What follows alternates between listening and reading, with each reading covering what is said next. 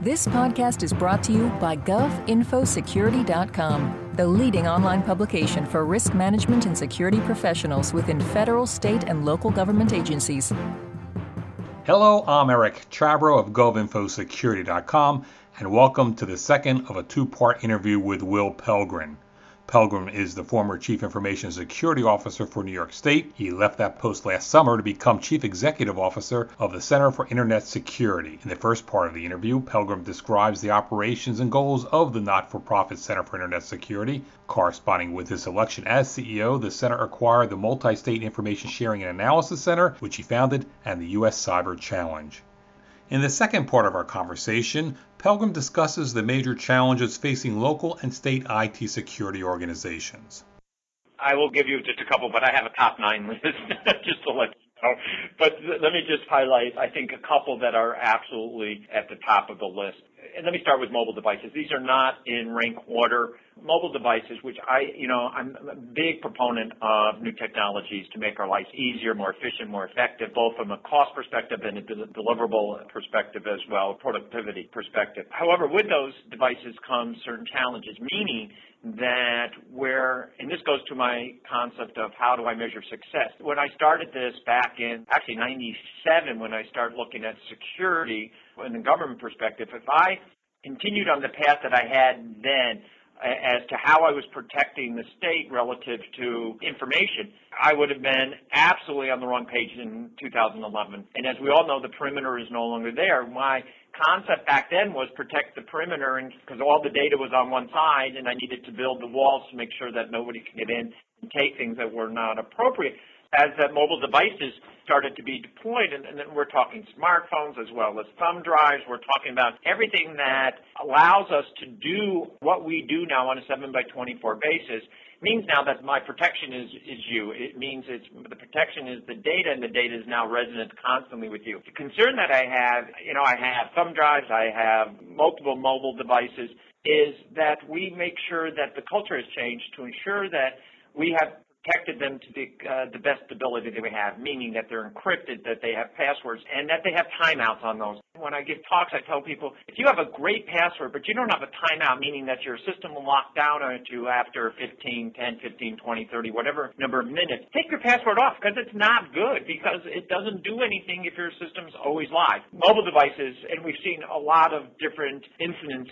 that come through those devices you know, the cultural change of that is how do we protect them and how do we not take our mobile devices and stick them into every machine out there and then bring them back into our network with the, the sad consequence of potentially uh, corrupting your network. The next is insiders, and, and I'll say insiders both from an intentional perspective, but I think more importantly even from an accidental perspective. The majority of state and local government individuals may do something that they did accidentally and, and not intentionally.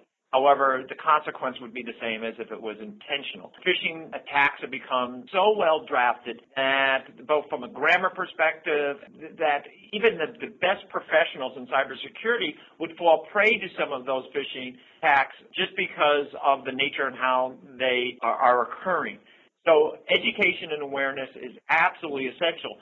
But in addition to that, we need to do a better job of educating from the highest level, meaning the executive straight through to the user level of who has what information, what information do they have, when do they have that information, and where can they have that information? Meaning we have to classify our, our information and then build appropriate protections and controls associated with that. Symantec estimates that over 600 million email messages are sent containing unencrypted confidential data this should not be occurring at this point in time. You know, if there's something that's confidential, you should never send that in clear text, and yet it's happening way too often. The last one is, uh, you know, and again, I'm hesitating only because there's a number that are facing the governments, but let me use old infrastructure because I think that that deals with a fiscal climate. When we look at old infrastructure and we think we're being cost effective by holding on to some of that for a greater period of time because the fiscal climate is imposing certain more restrictions that, that we can't refresh that technology as often as we'd like. And I'm fine with that, stressing I'm a fiscal conservative by nature, so I'm fine.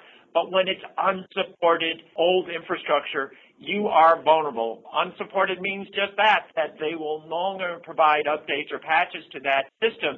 And we're running way too many of those throughout. I won't even limit it to government. So I think understanding what your environment, and some of it is because we don't know what our environment looks like, understanding that, having a, a really critical inventory of that, making decisions about where that infrastructure is in your environment and making sure that it can have minimally the basic protections that are necessary to give you at least a fighting chance to uh, prevent an, an infection.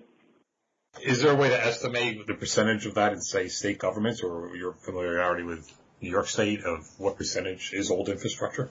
No, I, I really can't. And, and, you know, I think part of the issue is understanding what that inventory is. But I can tell you that we all, regardless of being private or public sector, have some pieces of that that should be looked at from a perspective, okay, where is it in our life cycle? And that life cycle needs to not only be from a functionality perspective, which I think is, is less important to me, but more from a security perspective of when that life cycle really needs to kick in. It will always be more costly to respond and recover to an event than it would be to uh, prevent and detect that event up front. Spending a little money up front to ensure that your infrastructure is at least at the basic level where it can be patched and it can have updates is essential because the cost later on is sometimes very hard to measure because there's both fiscal and, and, and beyond fiscal costs to breaches. Are there situations in many organizations, whether government or not, that they don't know what their IT is, what you know, the inventory of the IT? Some entities have a very good handle of what their inventory is within their overall environment. Others may be so distributed that a complete picture of what that may look like is more difficult.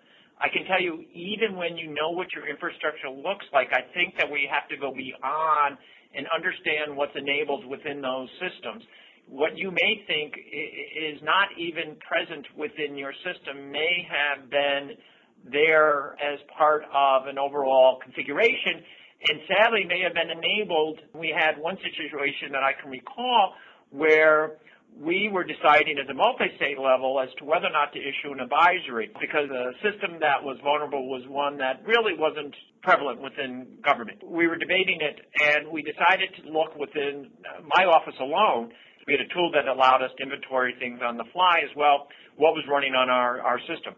That was, unbeknownst to us, a, an embedded uh, system that was enabled that should never have been enabled. So hence we put out an advisory to all and, and, stated in that advisory that you may not know this is even enabled within your system, so you need to look to make sure that occurs while I think that we're getting better at it, I think that we all can do a better job because that infrastructure seems to change frequently to ensure that we understand the consequence by adding a new router or by adding a new system or application and not notifying those that are in the security arena because it's as critical as those that are in the IT arena. Well, thanks, Will. My pleasure. I've been speaking with Will Pelgrin, Chief Executive of the Center for Internet Security. For GovInfoSecurity.com, I'm Eric Chabrow. Thanks for listening. This podcast has been brought to you by GovInfoSecurity.com. For more interviews, breaking news, research, and educational webinars, please visit www.govinfosecurity.com.